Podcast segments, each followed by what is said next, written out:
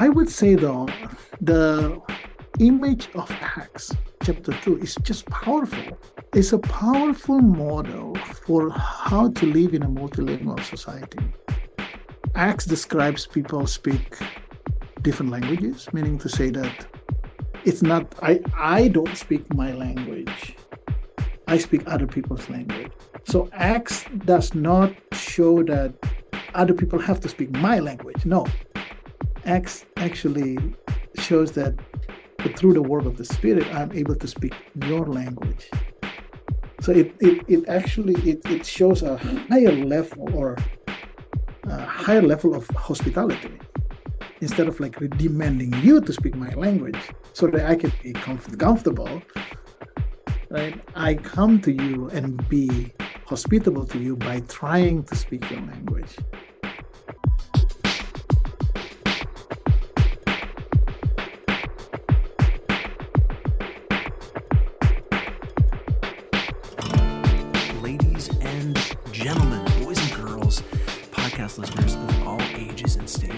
Welcome, bienvenue, bienvenido, chez uh, episode 58, that's 58 of um, the Jolly Thoughts podcast. Today, guys, I have been looking forward to this one for a long time. I worked hard to procure uh, a conversation with uh, our guest today, uh, Dr. Ekaputra Tupamahu, uh, and it was, for me, at the very least, well worth the wait.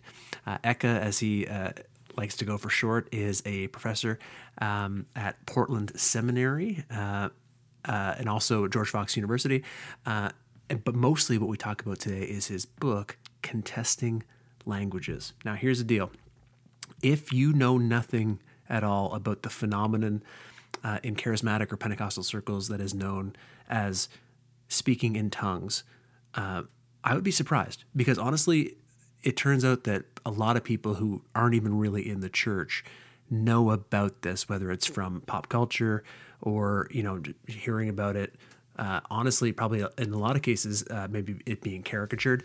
Um, but anyway, if you don't know about it at all, or more specifically, if you have not read 1 Corinthians chapter 14 in a long time or ever, it might be helpful to pause right now and read that chapter in particular. I put a hot link to it in the show notes, but you know, not required, just might be helpful because we kind of do a deep dive and don't really, we try to define some terms as we go, but we start pretty fast and furious going at his thesis, uh, which is really uh, kind of counter to what is the modern understanding of the phenomenon known as tongues. Now, this is one of these rare opportunities for me to say, uh, remind people, which I probably should do every time, but I don't, that uh, you know the the opinions of the guests that you hear on this podcast are their own and not necessarily mine.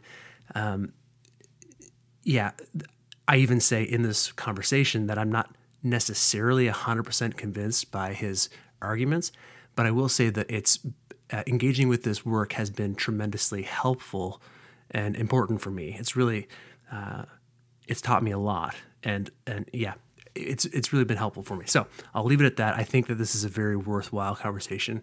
It will test and stretch some people. It might fly over some people's heads, um, but for the most part, I think everybody will get a little something out of it. Uh, he's a brilliant guy. Has done a lot more.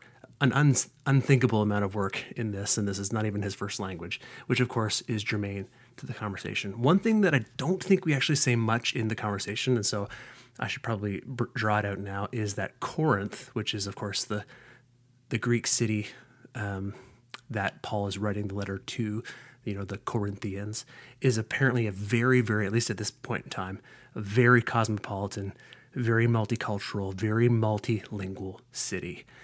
Uh, that is important. Remember this. It's kind of like the beginning of A Christmas Carol by Charles Dickens. You know, uh, Marleys were dead. You remember this, or else nothing that follows will be exciting, or something to that effect. Anyway, without any further ado, uh, my conversation with uh, the incomparable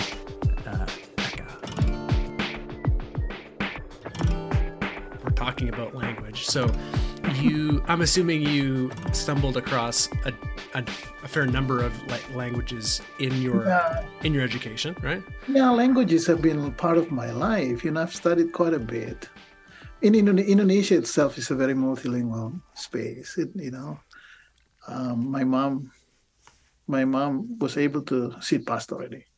She was able to speak Dutch, um, and uh, you know Indonesian language for sure. In, in Indonesia itself, there are 700 languages, so it's a very multilingual space. That's a lot Um, of languages. a lot of languages. So Languages. a lot. And I remember when I I, I went for um for um, um, um, ministry in in in Kalimantan, which is Borneo. The in so I remember crossing the river from one village to the other. It's already different language over there, just crossing the river. But then we have the Indonesian language, and uh, you know, as a biblical scholars, you know, I have to be able to speak, uh, not to speak, but you know, to read Greek and Hebrew. And I studied Aramaic, studied uh, uh, Syriac, Sahidi Coptic, French, German for grad school for sure, you know, um, and English. English is my second language, so quite yeah. a bit. was English your second language from a pretty early age? No, I actually pick up English. Uh, I would say in grad school when I was when I went to the first time I went to in, in English speaking school uh, was in the Philippines. It was in 2003. I did my MDiv, Okay. so I pick it pick it up pretty late. Yeah. I remember at one point in my life I really wanted to be able to know this language, so I just pick up um, a book from the library and just read it, even though I did not know what I was reading. Just So you had the gift of interpretation at a young age, then, Eka. I don't know. That's a good question. I was like, it was a, it was hard, but the I at the time I, I used that approach because I thought that a language would have like some words would be repeated over and over and over again. Sure. and by being familiar by making myself familiar with the with the actual language instead of just you know we we we, we really learn we, we we learn basic english but you know i don't know english i, I cannot guarantee that i can i knew english at the time so instead of just rely on you know basic english structure i learned in in high school or in middle school Mhm. uh, you know if you want to do present tense for instance like uh, subject and then you have verb and if it is third person singular you have that s or es so uh, i i thought at the time i just have to jump into the language and and and you know Immersion. And, and get lost there basically right Yeah, I mean, and that's it was probably super helpful it was super helpful i took the book with me all the time i, I don't remember what book i, I was reading but you know it was like it was crazy it's probably catching Yeah. the rye. Uh, so, but and then uh, you know, so around the neck of the woods here. So I, I mentioned to you via correspondence in advance, like uh, you're in, you're in a you're in. Port, I'm assuming I'm speaking to you from Portland, Oregon, right now. Is that right? Yeah. So you're all the way on the west coast of North America. I'm all the mm-hmm. way on the east coast of North America. What a lot of people don't know is that the east coast of Canada goes more east than the east mm-hmm. coast of the U.S. does. So there's this eastern time zone, and then you you can just keep on moving, man. We're Yeah. over we're over here. So I'm in the Atlantic time zone, and so, so, what time is it there now it is seven oh five p.m. So I think we're that makes us four hours apart. wow wow And then in I mean, and this is not a geography lesson, but you already talked about Borneo. Borneo. So like uh, if you go even further east in Canada, there's this island called Newfoundland, which is a half an hour later. So if you were in Newfoundland right now, it would be seven thirty five. So Wow. those guys are really messed up. but from from over here, in, uh, so Canada isn't officially bilingual nation. So like its legis- its legislation is French and English. Um, when they stand up in the the legislature to speak, they often speak in French and English. So it's like you know, it's it's really functionally bilingual. However, there's only one province because each provinces have less autonomy than say states do, but they they function very similarly. And so our province, little province of New Brunswick, is the only officially bilingual province mm. in our whole country. And I live mm. in Moncton, which is sort of uh, we would say the unofficial bilingual hub of yeah. this bilingual province within this bilingual country. So it's like it's wow. a melt it's a kind of a melting pot of languages um, wow. but also very mutually distinct. So there's parts of very nearby. You can grow up within like a half an hour of where I live and never learn to speak English. You can be only right. you can okay. be only French, mm-hmm. uh, and then you can also. But I mean, this is germane to your book because in a second we're going to set up your book. But there is this both the centripetal and the centrifugal forces, which I think you outline from. This is Bakhtin, is this right? Who talks about this? Bakhtin, yeah. I'm sorry. Mikhail Bakhtin, yeah. Yes, Mikhail Bakhtin, yes, exactly. Who talks about how English seems to have a unique force in the world, and uh, so I, I, see the I see that uh, as somebody who grew up. I mean, my father didn't learn to speak English until he was twenty.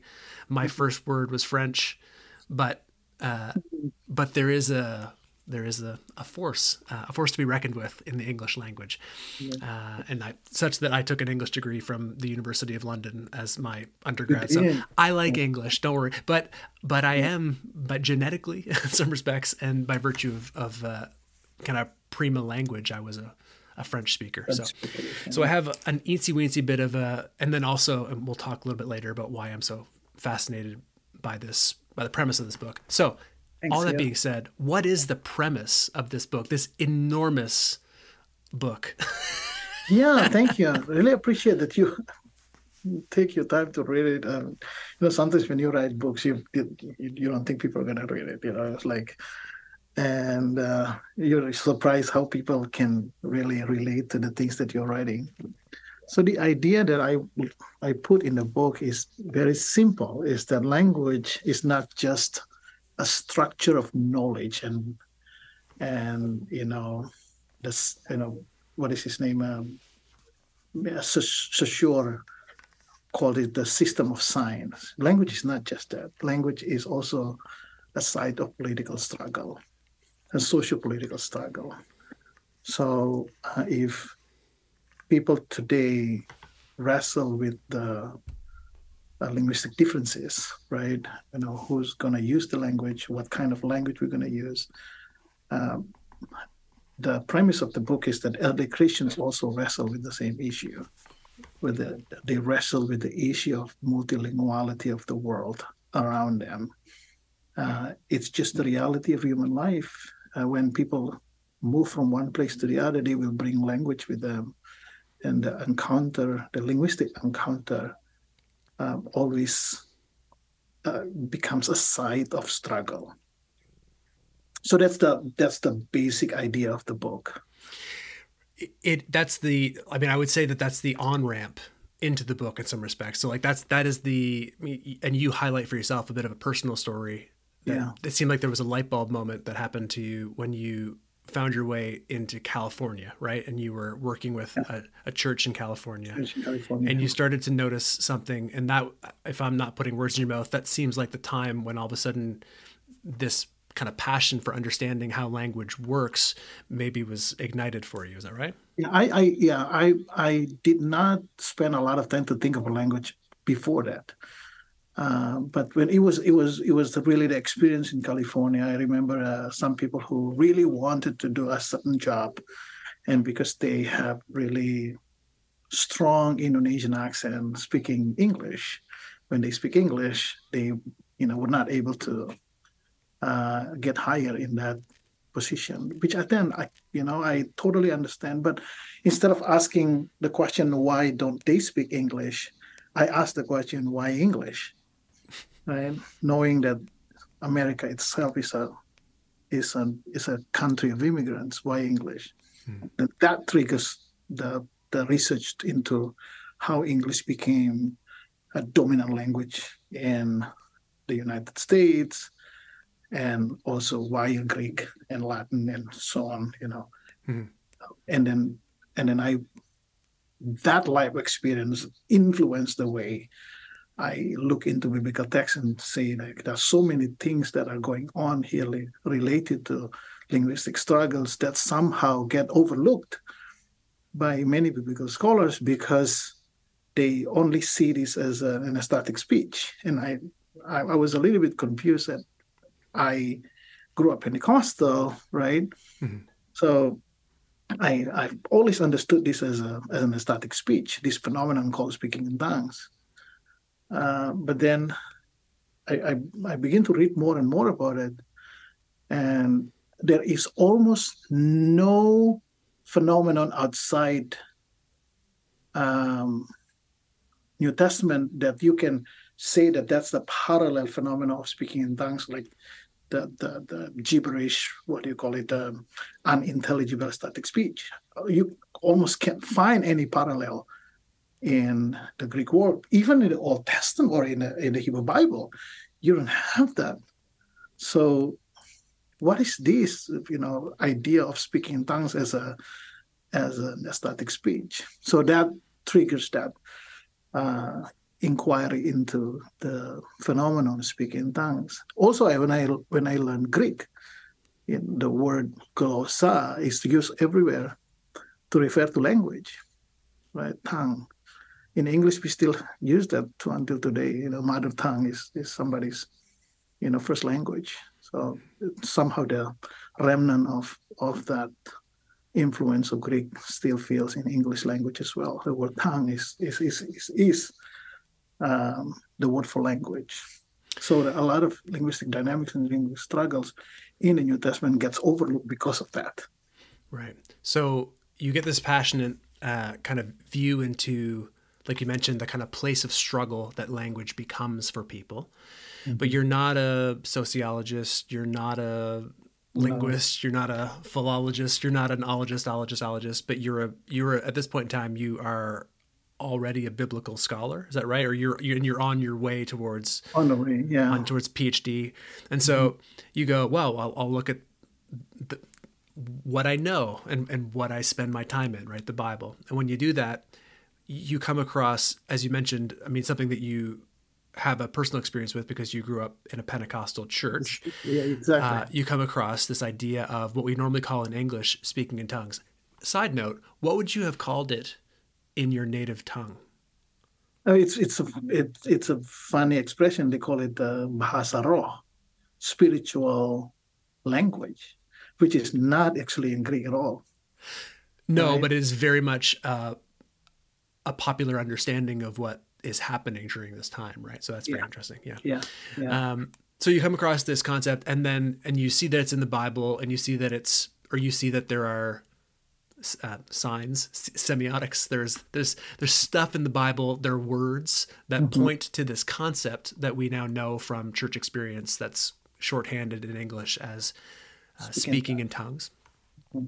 And you start to go, can does this mean what I've been taught that it exactly. means? Exactly. Yeah. Exactly. And so your book is 400 and some odd pages of trying I, to I think no, it's not that that thick. It's like 200 something, 280. Oh, oh, sorry. I looked at your dissertation. Sorry, your dissertation is 400 some odd pages of it. Maybe I'm sure you got a redacted version of it for your. The dissertation was the dissertation was close to 500 pages. Right. Yeah. Okay. Yeah. So contest, like, oh, contesting languages.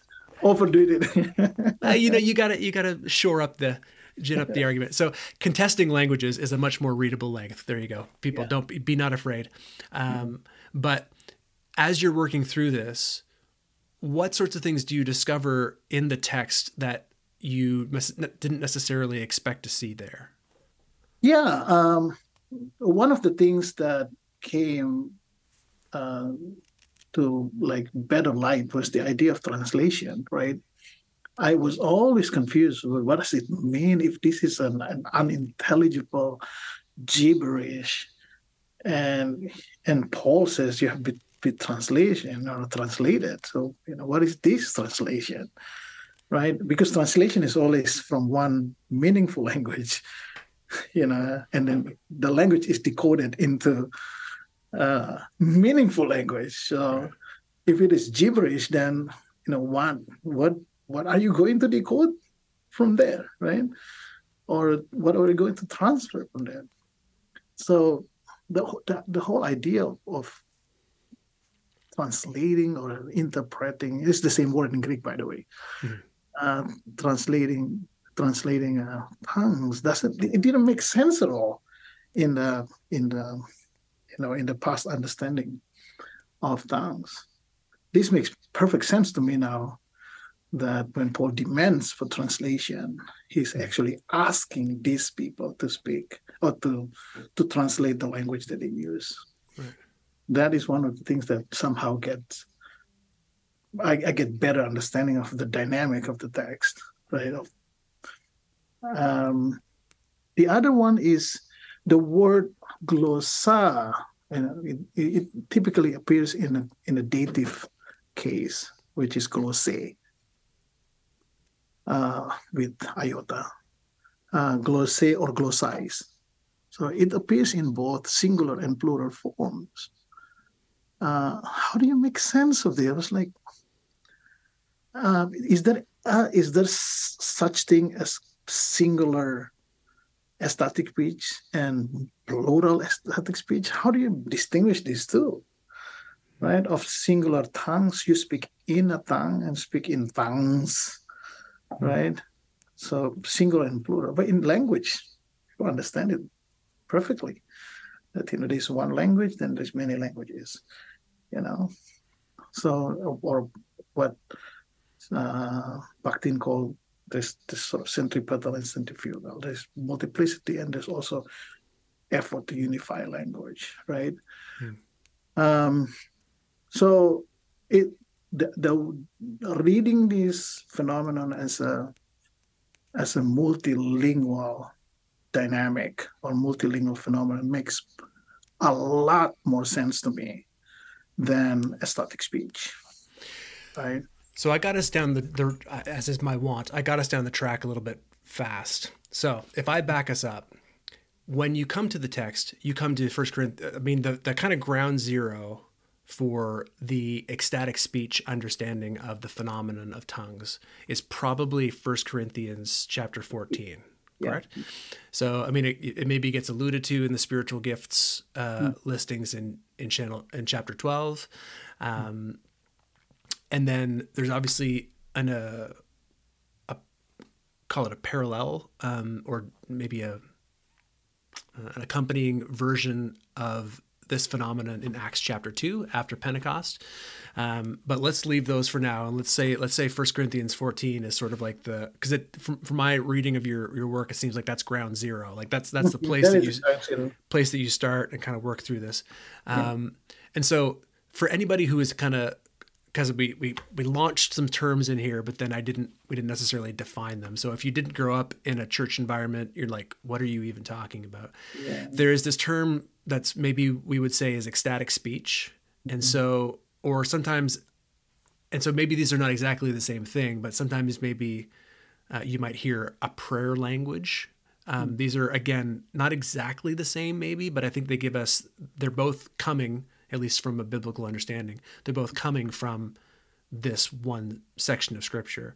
So, kind of ecstatic speech would be this kind of like the bubbling over, this idea of almost like an uncontrollable um, verbal expression. Un- un- uncontrollable movement of tongues yeah yeah and and this is more similar to what you're talking about babbling in some respects this is where it's kind of like just noise that's being made yeah i don't know what's going on There's this Zoom feature that we have that's giving us thumbs up and thumbs down erratically. So be yeah, not yeah. afraid.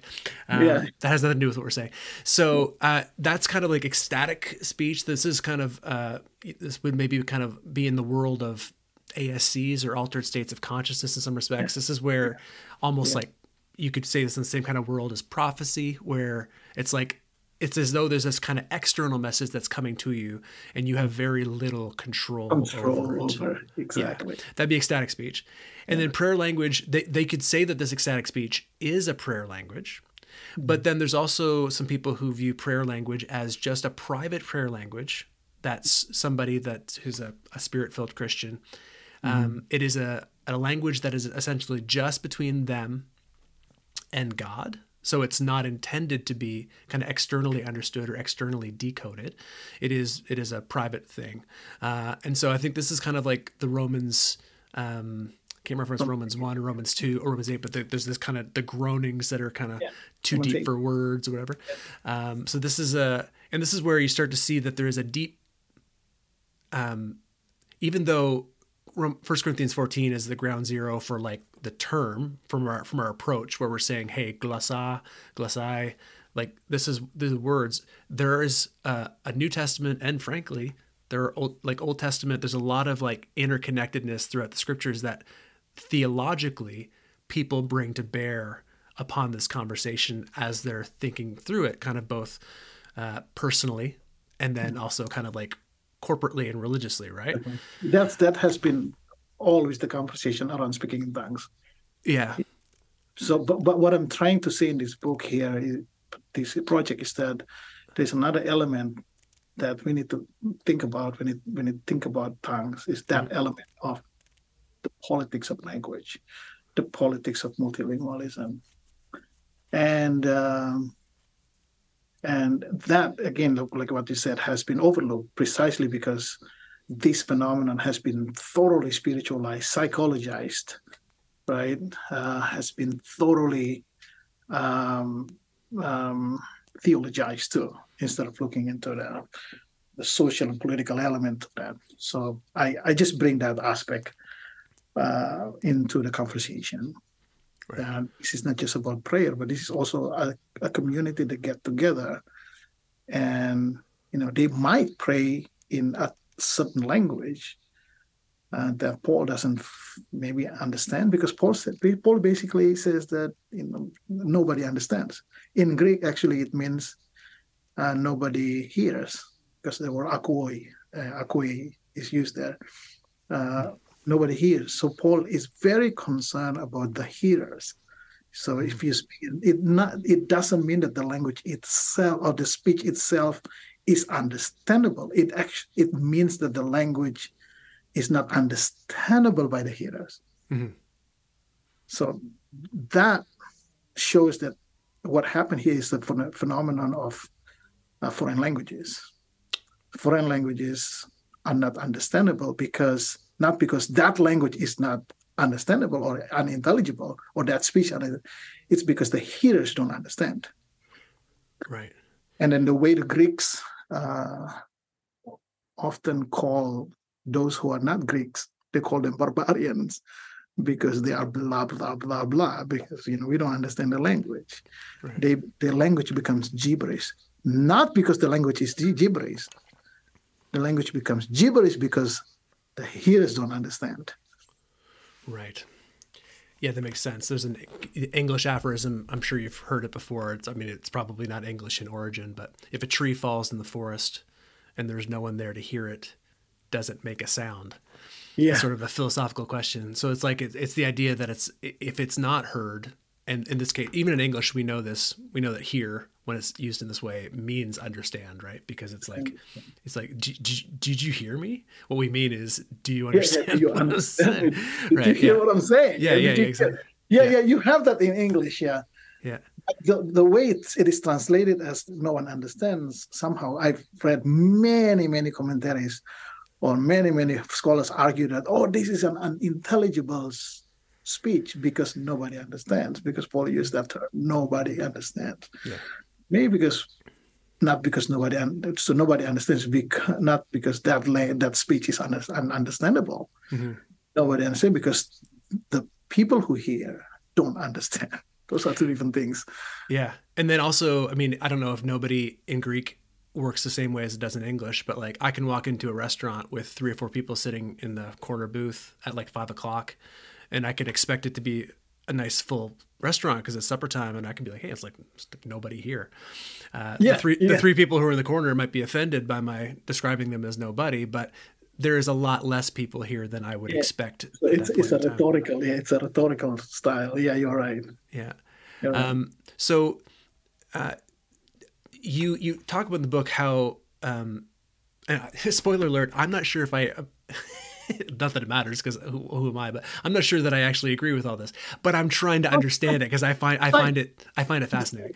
So in the book, you describe how there's a very long, like probably about 1700 year tradition of uh, re- reception history that describes this uh, as the mission describes the tongues phenomenon as a missionary expansionist mm-hmm. uh, philosophy. What what do you mean by that? So um, the early readers of the Bible, particularly Paul's text, and also first, uh, also Acts chapter two, often read this phenomenon of tongues as a miraculous ability to speak in foreign languages, because for the purpose of preaching the gospel. So that's why I call it uh, missionary expansionist uh, framework. So it's a the, the, emphasis that is actually miraculous. So uh, they they believe that the, the gift of tongues is the gift of sudden ability to speak different languages. Because you know when you want to preach the gospel to the other other culture the thickest barrier among people is not their clothes. It's easy to put on somebody's clothes right? Or food you know you can just eat whatever chinese food or turkish food or you know filipino food. Language is the thickest barriers right. so they believe that in the early readings of, of this text they believe that uh, it is the work of God to give that ability to speak, uh, to speak um, foreign languages. And this is the, where Acts two is where Acts two features more prominently, no doubt, in how they understand it. Right? Yeah. Mm, a lot of a lot of Acts chapter two, but Corinthians too. Okay. So um, um, so for the purpose of propagating the gospel, because because the gospel needs to be preached to different linguistic uh, group of people. So it, it is consistently, so meaning to say that tongues as a, as an ecstatic speech, you, you didn't hear that before 17th century or 18th century. Nobody talked about it. Um, at least I didn't find any. You know, somebody somebody can. But but my point is that majority people, you can trace it all the way to, to the around 1700, 1800, 1700 particular. 1800, you still have people believe in this, in um, early 1800. But the change of understanding began to take place in late 18th century, and there's an explosion of scholarship, particularly in Germany, mm-hmm. in the 19th century on speaking in tongues. That mainly challenged the already the accepted or the established view all the way to the 18th, and they challenged it. And they said, no, no, that's not a right reading of the text. Tongues should not be understood as multilingual phenomenon. Tongues have to be understood as an ecstatic phenomenon.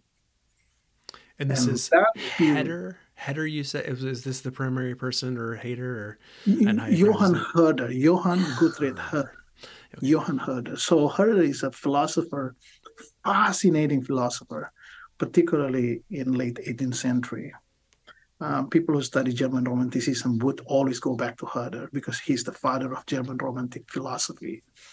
Um, he's also biblical scholars. He's very influential in changing a lot of things in biblical scholarship. Like before Herder, everybody uh, look in look uh, not everybody, but you know the majority few the the main main the dominant view on the relationship or the gospels for instance matthew is considered as the as the first gospel and the other gospel follow. It was herder who challenged that. Hmm. it was not actually matthew but mark. And then herder's view get picked up in the in the, in the 19th century. And then oh, by mid 19th century mid 19th century a scholar named um, uh, um, god his name escaped my mind. Uh, but but me around 1860 1850s there's a shift of understanding of you know from from Matthean priority to Markan priority so Herder is a very influential person not only in political studies and philosophical studies but also in biblical studies as well mm. so one of the most important contribution of Herder is to challenge this idea that uh, that speaking in tongues is a multilingual phenomenon. Mm-hmm. So, in order to understand Herder's um, rejection of the multilinguality of tongues, we need to understand that for Herder, language is originated in human feeling. So, somehow, people, scholars in the in the late 18th centuries, was very obsessed with the question of where this phenomenon called language where does this come from? Right? Uh, you know, because this is just so remarkable that ability to produce language because you know social life is all organized by language, people, everything. You know, um, so this where does this come from? So there's a you know there's a prominent view, particularly in the late 18th century, that argue that language comes from God, you know, part of the creation in the image of God and so on, is the ability to speak or to produce language. Herder challenged that view. So for Herder, uh, language does not come from God. Language comes from within human need to express their feeling. Mm. So Herder then Herder argues that the, orig- the origin of language is like is is is very animalistic, meaning to say just like other animal, you know, dog barks, uh, cats meow. They they express their feeling through the sound of uh, barking and barking and meowing. So to make a long story short, there's a whole explanation around it. I wrote a long sort of explanation of Herder's philosophy of language but he argues that because a human has this capacity for reasoning uh, that separates us from human other animals, then because we and, and then when we express our feeling, our expression of feeling is is more complex uh, than just barking or meowing. So uh, so then you know um, Herder argues that the highest, the higher a language is, the more engaging that language in in in uh, engaging with human feeling. So the more engaging a language to human feeling, the higher a language is. Okay. So for him, a higher level of language is more poetic language. That's that's his argument. And remember, this is late 18th century. So he began to to to use this idea of the origin of language. He, has an essay called the, the, the Origin of Language. Um, so he argues that because language is originated from in, in, in, in human feeling, then the collective feeling is a mark of a, a people or a, a, an Einvolk, a nation. So uh, so what is the what is what makes a nation a nation, right? What what makes us a people, right? And he argues that that's the unification, that's the language that actually unites us. So that's the early early stage of the German nationalistic thinking. Uh, so, so, some scholars call him as the father of uh, uh, father of of uh, cultural national, nationalism, cultural nationalism. Um, and later in 18, 1870, then in the German German kingdoms get unified into a German nation. But the early thinking, early early articulation of German nationalism had already started with uh, people like Herder.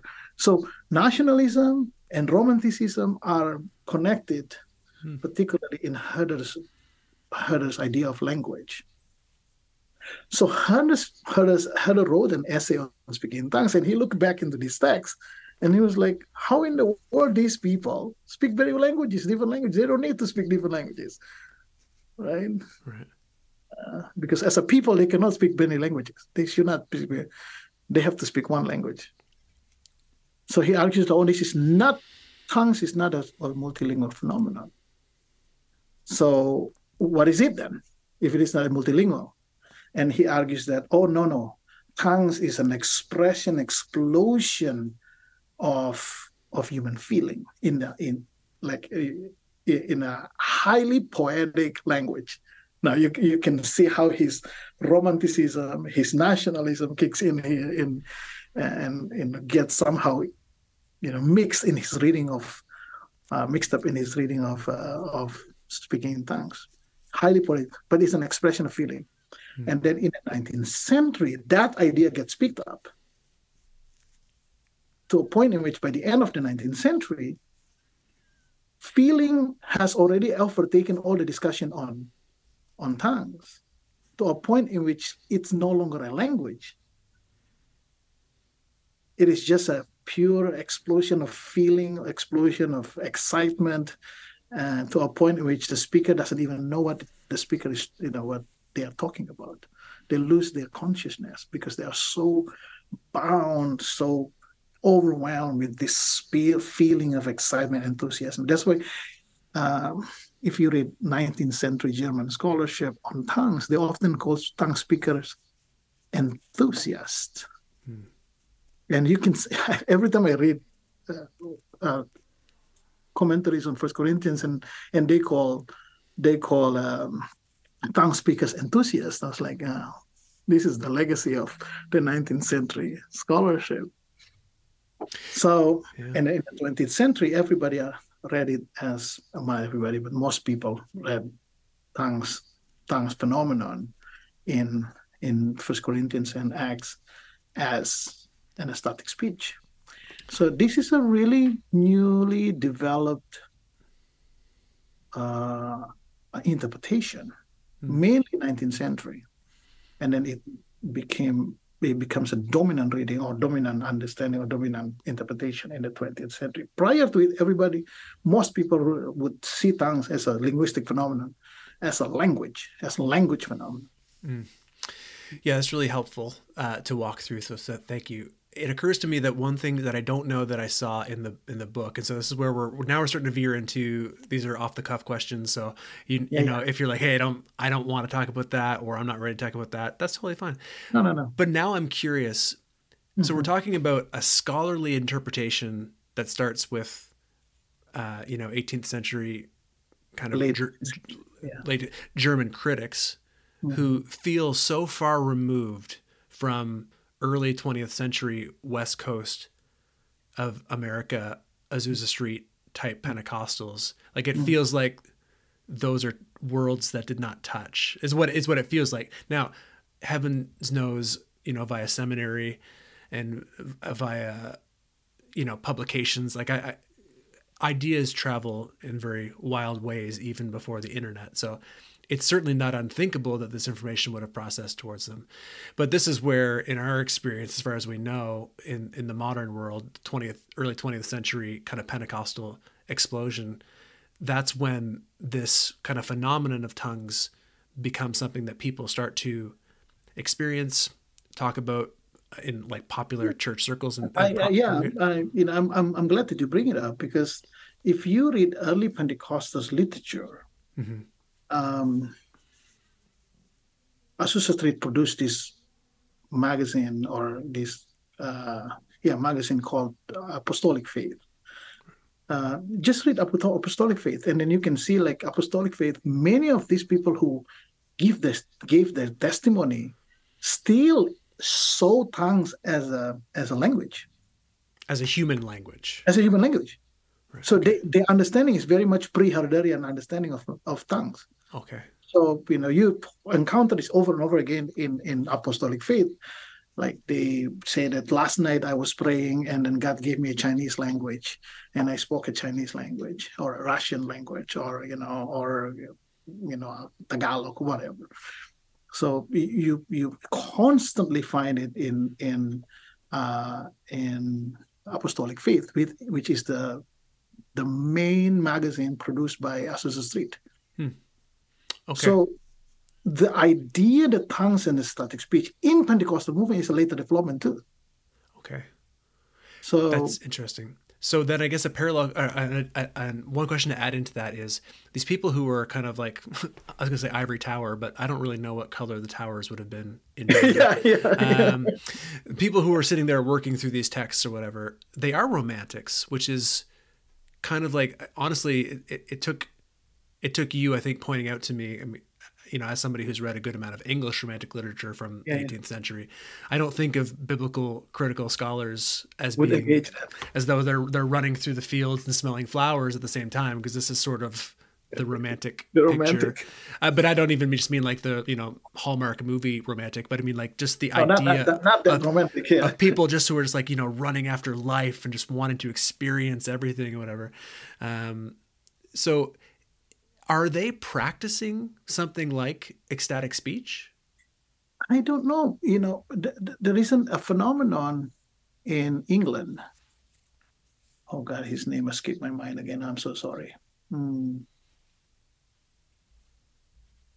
Yeah, there's a phenomenon in England. It, it, people say that that's a proto-Pentecostal phenomenon. Um, oh God, I wish I have the name. well, you mentioned enthusiasts earlier, and I know that, for example, John Wesley and people of the Methodist movements got slagged. Not John Wesley. Um, they got slagged as enthusiasts, and so I don't know to what degree those those names end up getting carried over with each other. But so so yeah, this movement uh, in England um, marked really by an ecstatic experience. And what's interesting, the German scholars every time they look for parallel experience of tongues in the New Testament, they always point to that phenomenon in England. Okay. Um, Irwin. Yeah, Irwin. That's the name. Okay. Mm-hmm. Irwin. Uh, Irving, Irving, Irving movement in in England. Okay. So it's a it's a it's it's a pre-Pentecostal sort of ecstatic kind of experience in England. So before, even before Azusa Street. Right. So many many biblical scholars like, oh yeah, this is phenomenal tongues, and they think like this is an ecstatic speech. So how do you like like what? Like you know, they they'll try to look for parallels and they point to that phenomenon in England. Okay, there you go. So, um, but even early Pentecostals don't they didn't even see it as a, an ecstatic speech. They saw it as a as a human language experience. But again, pre-Herderian understanding is a, is a miraculous ability to speak in foreign language. Right. Uh, the, yeah. The reason I, I, bring up the question about like, hey, were they were these guys uh, just people conceptualizing this, or were they maybe practicers of it? I don't think I don't think they. I don't find any any indication that they actually practice that. Right. And that makes sense to me, and here's why: is because uh-huh. the the exa- the the image, the mm-hmm. the caricature of an 18th century German biblical scholar is one who is starting to pull at every available thread that they could even hope to find in the Bible. So like the idea of just like completely kind of tearing it down to the studs. There I would say that there's kind of a sense that we view them as kind of like innately anti-supernaturalist this is where you start to get this idea that if it's not natural, it's not possible. Um, I, I see it more not not necessarily anti supernatural. I see it more as um, as rationality against non-rationality. So there's an expression of irrationality. Okay. Right. So tongues becomes this that this sort of uh, exemplify as, as something that exemplifying irration, irrationality mm-hmm. of uh, of um, particularly non-Western world, if I may use that term. Sure. All right. So what's interesting, you you mentioned about altered state of consciousness, right? There's a lot of uh, um, later newer scholarship actually they challenge that idea of altered state of conscious, consciousness. Because altered state of consciousness always this used to describe people at the margin who are supernaturalist right? Uh, you know uh, felicia goodman i don't know if I don't, know if you're familiar with that name. She she she works on a lot of uh, anthropo- anthropological phenomena they call it tongues and she calls tongue speakers, particularly in the modern time, as as uh, those who experience this altered state of conscious consciousness. Mm-hmm. Um, and she uses Indonesia as an example, but it's very interesting, you know, because Indonesia has a has a has a like festival in which people used like they, they built a like horse from a from wood and then they begin to ride that horse and then they begin to be in a an altered state of consciousness, right? And she argues that tongues in Pentecostal movement probably probably uh, resembles the same so altered state of consciousness. But then, um, like the newest book, like Harvard professor, um, his name is Giovanni Bazzana, he questioned it, he, and which I think correctly so, because he said, you know, he said that if you call this an altered state of consciousness, then who is who possessed the normal state of consciousness. Altered from where? Altered from what? Okay. So who actually has the has this the normal state of consciousness in which other people so right and it's me right so um so so that, that that that's another thing that i actually did i i didn't look close closely into my or i didn't use it as part of my argument in the book mm-hmm. right so it shows how uh, in a certain expression of human religiosity can be can be described as as irrational and altered in their consciousness, you know, right? Uh, as opposed to uh, uh, complete coherent rationality. Mm-hmm. Right.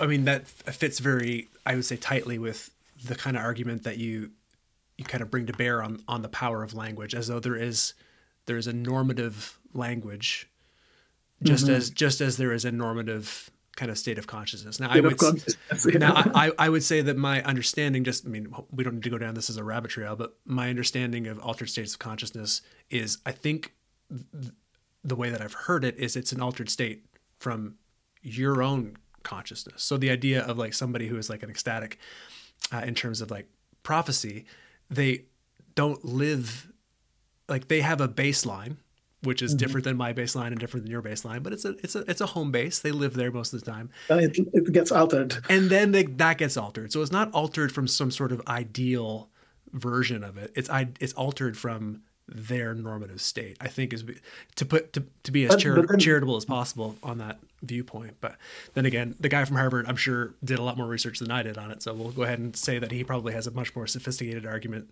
than the one. It's a very, very, very. I, I was actually in. Um, I uh, last year I was in a panel reviewing his book. A very fascinating book. Sure. Yeah. Um, but the reason that I wanted to bring that up is, um, again, we're heading into a, we're heading into a territory here. I mean, you grew up Pentecostal, so mm-hmm. uh, presumably you witnessed and or participated oh, yeah. in in the phenomena that we now come to know as as tongues. And people who are listening to this right now are either they're people who have or who haven't. Um, it's there's a reason that it's such a divisive topic. Issue. It's a you know and it has been divisive. I mean, look look at how much there's some ink on it in the New Testament, uh, and there's some ink on it And Uh, do I have my? This, I, I serve in a in a, a Wesleyan church, is uh, which is a uses the name of John Wesley, but it kind of is a, an amalgam of a holiness tradition and a Methodist tradition. It's a kind of a smaller denomination. There's been a lot of ink that's been spilled in our disciplines over the last, uh, you know, 40, 40, 40, or 60 years or so about, you know, whether or not tongues is a good thing or whether it's something, yeah. something that we should do in churches or whatever. I mean, and we're just yeah. one, one of many, many, many denominations totally. who have been split or who have been rallied around this concept. It's a very, very divisive thing. And people hold it they hold it close to their hearts because they either experienced it and it's been they experienced what we're calling it uh, and it has been deeply meaningful for them or there's been people who've been wounded because they have mm. not experienced it right? They've wanted yeah, to and they haven't and it's uh, and there's people who there's people who really genuinely believe to their core that it's something that is real and that is a God-given gift, and I think a lot of Pentecostals would say it's part of the restoration movement. So wh- why we don't see a whole lot of clear teaching on it is because this is just one more thing that has been kind of restored to the lost church from you know time you know pre-constantinian times or whatever so mm-hmm. it's it's totally fine that we don't have a lot of teaching on it there's people who believe that and there's also people who who believe that it's not true at all like that it that yeah, this kind of yeah, and then, exactly that exactly. And these people often tend to believe that, and this is not always the case. I don't I don't want to lump people together, but in my limited yeah. experience, they tend to also be the kind of people who think that God can't say heal somebody today or mm-hmm. speak a word of mm-hmm. prophecy to them. So they're kind of cessationists, and this fits nicely in their worldview that also, you know, ecstatic speech or personal prayer languages or the language of, of heaven, like of course it's not real because that's just not something that's possible, right? Um, so you have a lot of like different people vying for your airtime in terms of like so like like Eka, are you going to support me in my beliefs or are you going to yeah. hurt are you going to hurt my beliefs but yeah. like they don't know like this is personal for you too because you would have had to have come to terms with this in your yeah. own philosophy and theology right so it were you happy to discover that like was this like oh good or did you find this in some respects difficult to to come to terms with no i, I you know i come from indonesia so uh, supernaturalism is very common in Indonesia. It's just it's everywhere. It's just like the idea of we need to be rational by by abandoning the idea of supernaturality or mystical experience and things like that is just so far from Indonesian mind. Right? It's very far from Indonesia. So I do this. I'm I'm working on. I, I sorry. I work on this particular project not to refute any um, experience that people have, right? Not to say that your experience is invalid and things like that. That's at all not a not not the goal. Uh, the goal is mainly to to see how early Christians wrestle with their with with, with the phenomenon of language. Hmm. Now, the question that I, I'm always wrestling with now is so how do you understand this particular phenomenon now? Right? That's often called speaking in tongues, right? Sure. I feel this is this still. I'm I still need to think more about it, but I feel that maybe we shouldn't call it tongues at all because maybe the phenomenon of tongues is not is not a static speech. It's the product of 19th century understanding of tongues, in Corinthians and and and Acts. Acts is very clear actually that this is a language. Yeah. Um, can we call something else? Probably we could. Spiritual experience, or uh, instead of looking for the Pentecostals often find it find themselves at odd with First Corinthians always. Right, because it says don't do it in church is kind of the general exactly. vibe, right? Yeah. That's right. Always find myself at odd with with First Corinthians. I was like, yeah, I can understand, you know, because yeah, yeah, that's good actually. Yeah, because one of my questions to you was going to be, can this be for you? a both end kind of scenario. So can First Corinthians 14, can the phenomenon of tongues be about, you know, the kind of internal struggle uh, that people have with kind of hierarchically understanding how different languages sit and work mm-hmm. together, uh, natural human understandable languages and yeah. can it also be speaking to or giving some some voice to whatever the supernatural experiences that people have yeah, yeah. shared I, I, see i still see the merit of the argument and on the other side meaning to say that I, I can still see some arguments there but i maybe because I've been thinking so much about this and like breaking every Greek word, not every Greek word, but like break uh, you know, doing a close analysis of the text, I I became more and more convinced that Paul probably is not dealing with the issue of people who feel like they're more spiritual than other people because they speak spiritual language. Hmm. Paul is dealing with the chaotic of the chaos of of linguistic differences. When people come and they speak different languages, just so chaotic, it's, it's cacophonic.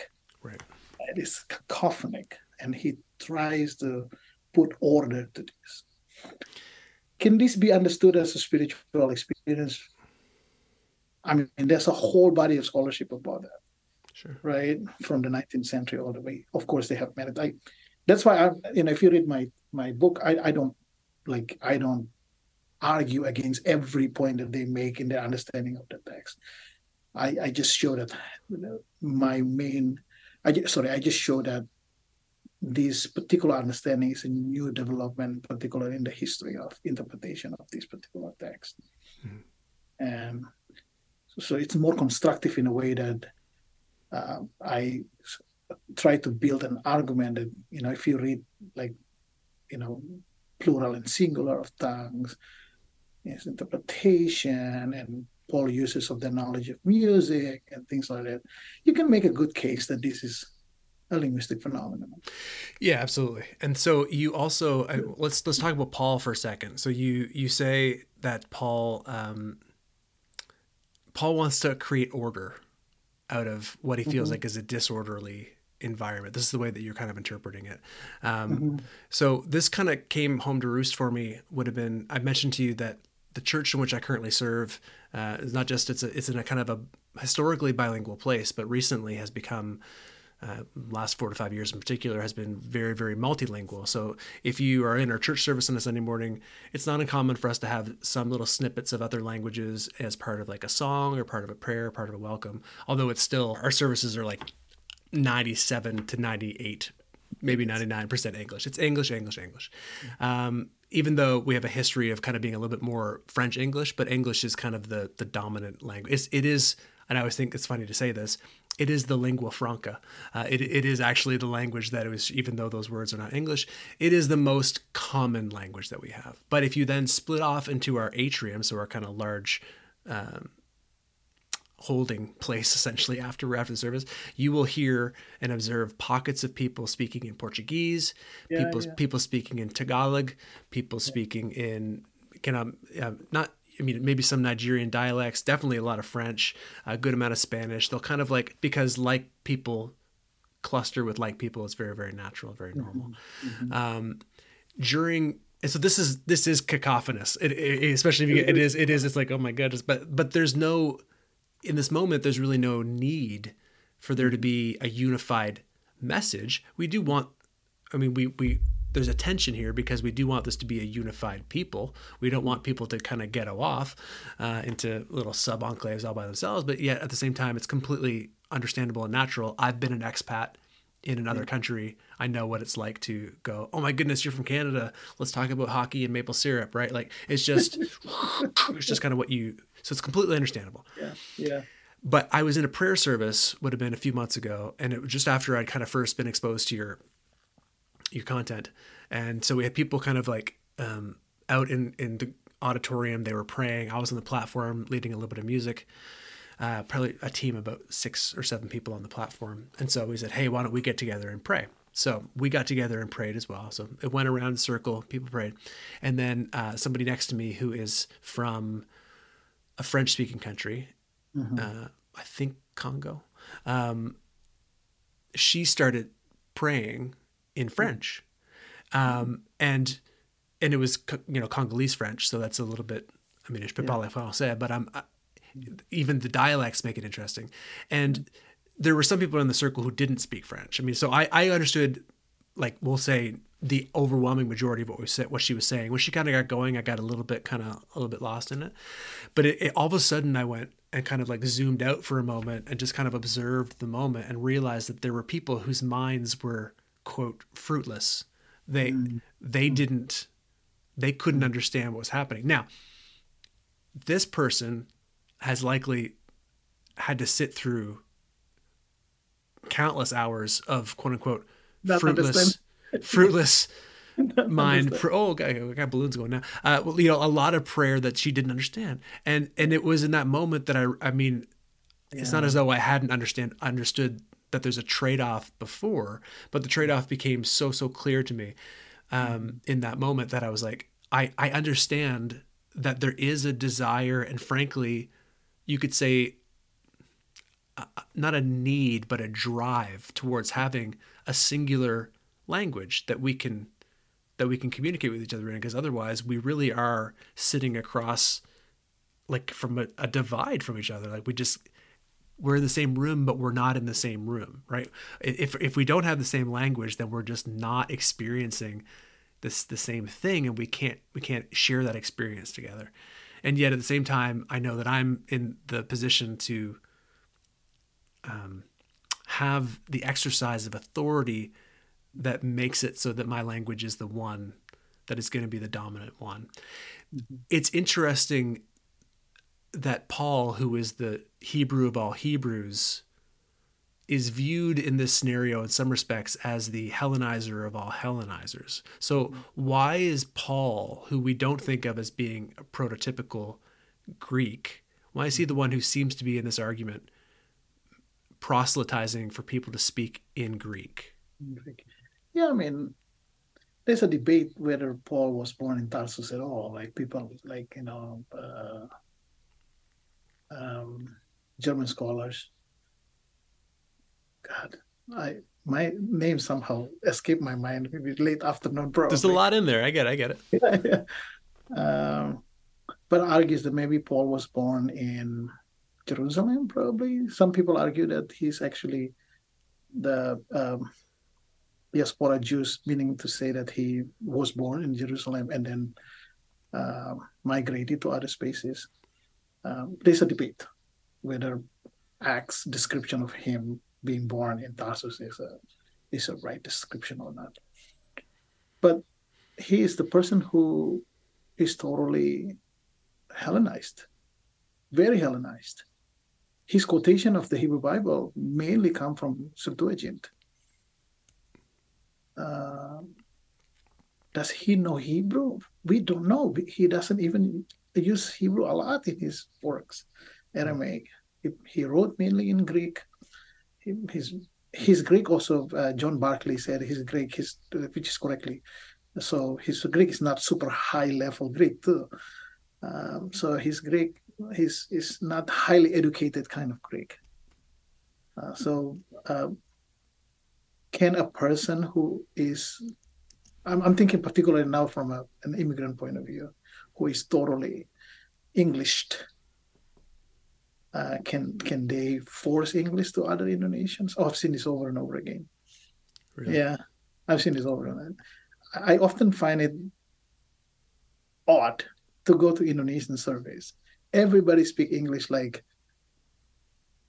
with the brokenness of English, but they just want to just use English.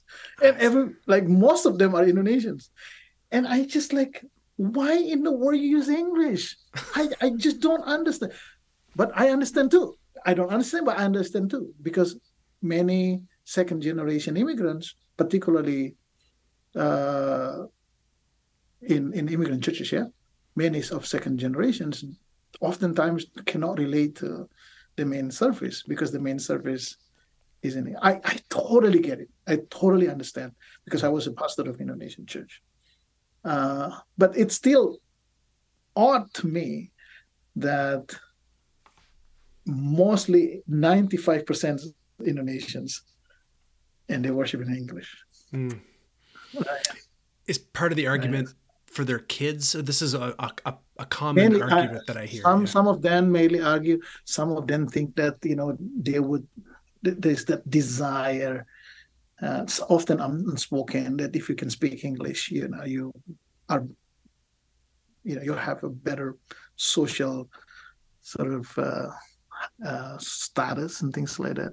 Hmm. And Frantz Fanon describes this very well in his book Black Skins, White Mask in which he argues that the desire of the colonized to speak and to be like colonizer often lead them to think that to be able to speak the colonizer's language, right. you know, would, would put them in a in a position equal to the colonizers. So um, there is that I notice, often unspoken, there is the so it's complex in a way. It's very complex. There is there is element of like we don't want el- to elim- uh, eliminate or alienate alienate our children who speak mainly english. So it's a complex decision that they have to make.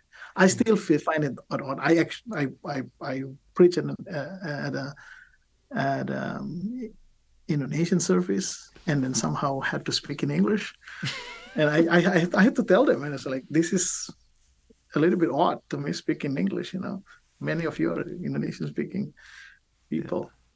Yeah. Um, I would say though, the image of Acts chapter two is just powerful. Hmm. It's a powerful model for how to live in a multilingual society. Right. Uh, Acts describes people speak different languages, meaning to say that it's not I I don't speak my language.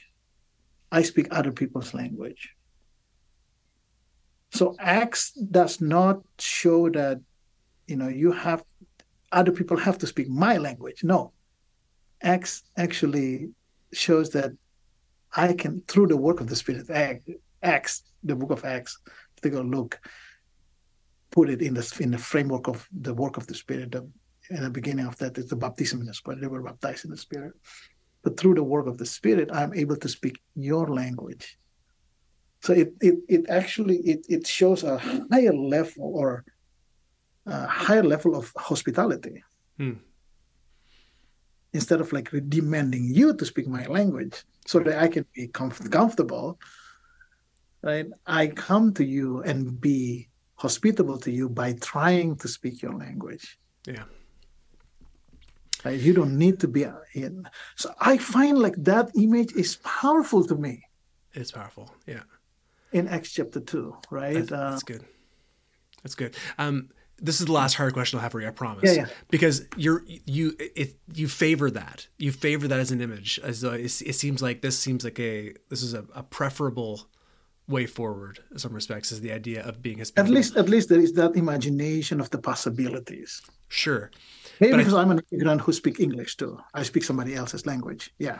Yeah, no, and that's completely you know, uh, one, one of the questions that I, I would ask if time was limitless, but we I will just say it and then we'll move on is whether or not English actually is inherently kind of colonial or problematic. I know that you have a section on that in your in your yeah, your book. Yeah. The um, history of English, there's no language that is inherently colonial. It is the history of the language. Right. The reason the reason why Native Americans speak English because at one point English was forced. You know, people are put into into you know boarding schools when uh, you know generations you know kids are put in the in a boarding school taught english and when they came back the death of the native american languages people who study native american language were arguing maybe we should not call it language death we probably should call it language murder hmm. because there's, a, there's an intentional effort to cleanse those languages yeah.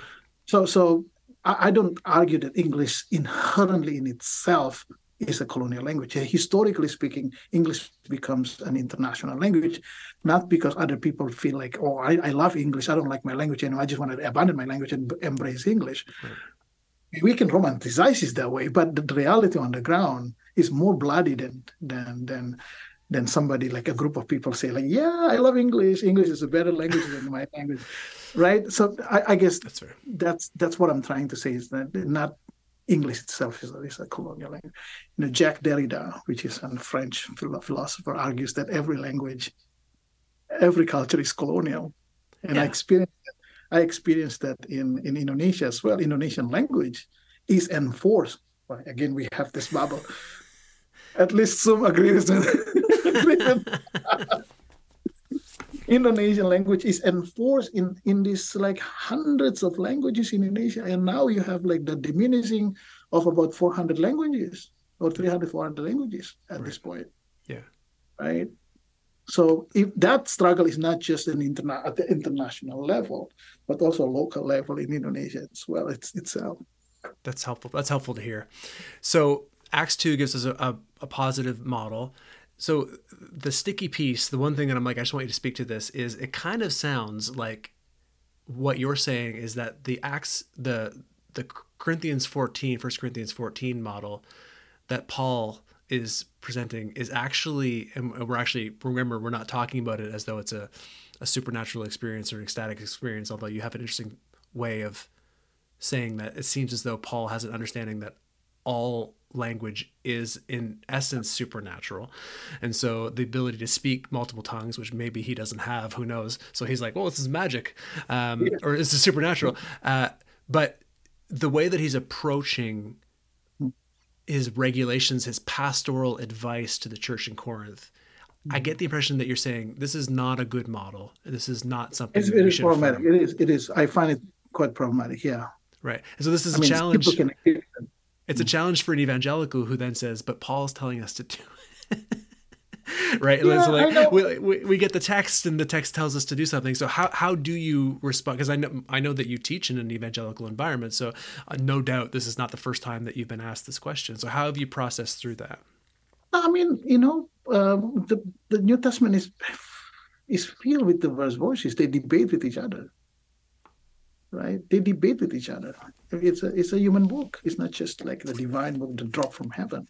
Right. It's a, it's a it's a human book, and some models that you have in the in the New Testament probably would not work at all today, right? Um, um, some models can potentially be a, a really what do you call it breakthrough kind of Im- Im- imaginative breakthrough in our modern social life right? And acts provide that sort of um, a model that could take us to a different level of of, of engaging different languages right? Mm-hmm. instead of this level of telling other people to speak my language and just if you don't if you're not translated you have to be quiet and that's that's basically Paul, Pauline way of doing it mm. so both are in the text and how do we deal with this which we think like would would would be a good model i mean everybody has to decide right so I, I don't see the text itself as a unified text that everybody somehow in harmony. There is even within the text itself, there's a cacophony. like there's a womanist scholar who is actually my good friend argues that maybe we should acknowledge and appreciate cacophony more and more because cacophony well, cacophony promises a, a, a radical and strong, a radical level of hospitality, allowing the other to be the other, hmm. stay there in front of us. Yes, there is that in the text for sure. We have to acknowledge that.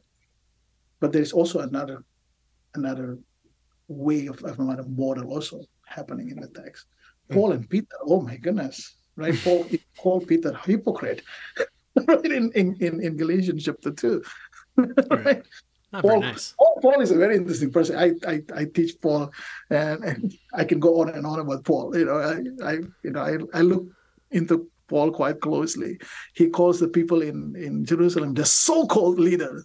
Yeah. Like, if they had air quotes back then, they definitely yeah. would, he definitely would have been using them for sure. They just acknowledge. I don't care who, whoever they are, whoever they are. I don't care. This is what yeah. he said. Yeah, yeah, that's right so so so there is that tension i you know that, that's what i want to show to the students that really this text comes out of this struggle within this early christian movement hmm. right instead of showing this as a, like they just love each other they you know and then hide that that sort of diversity and that multiple cacophony under the rug.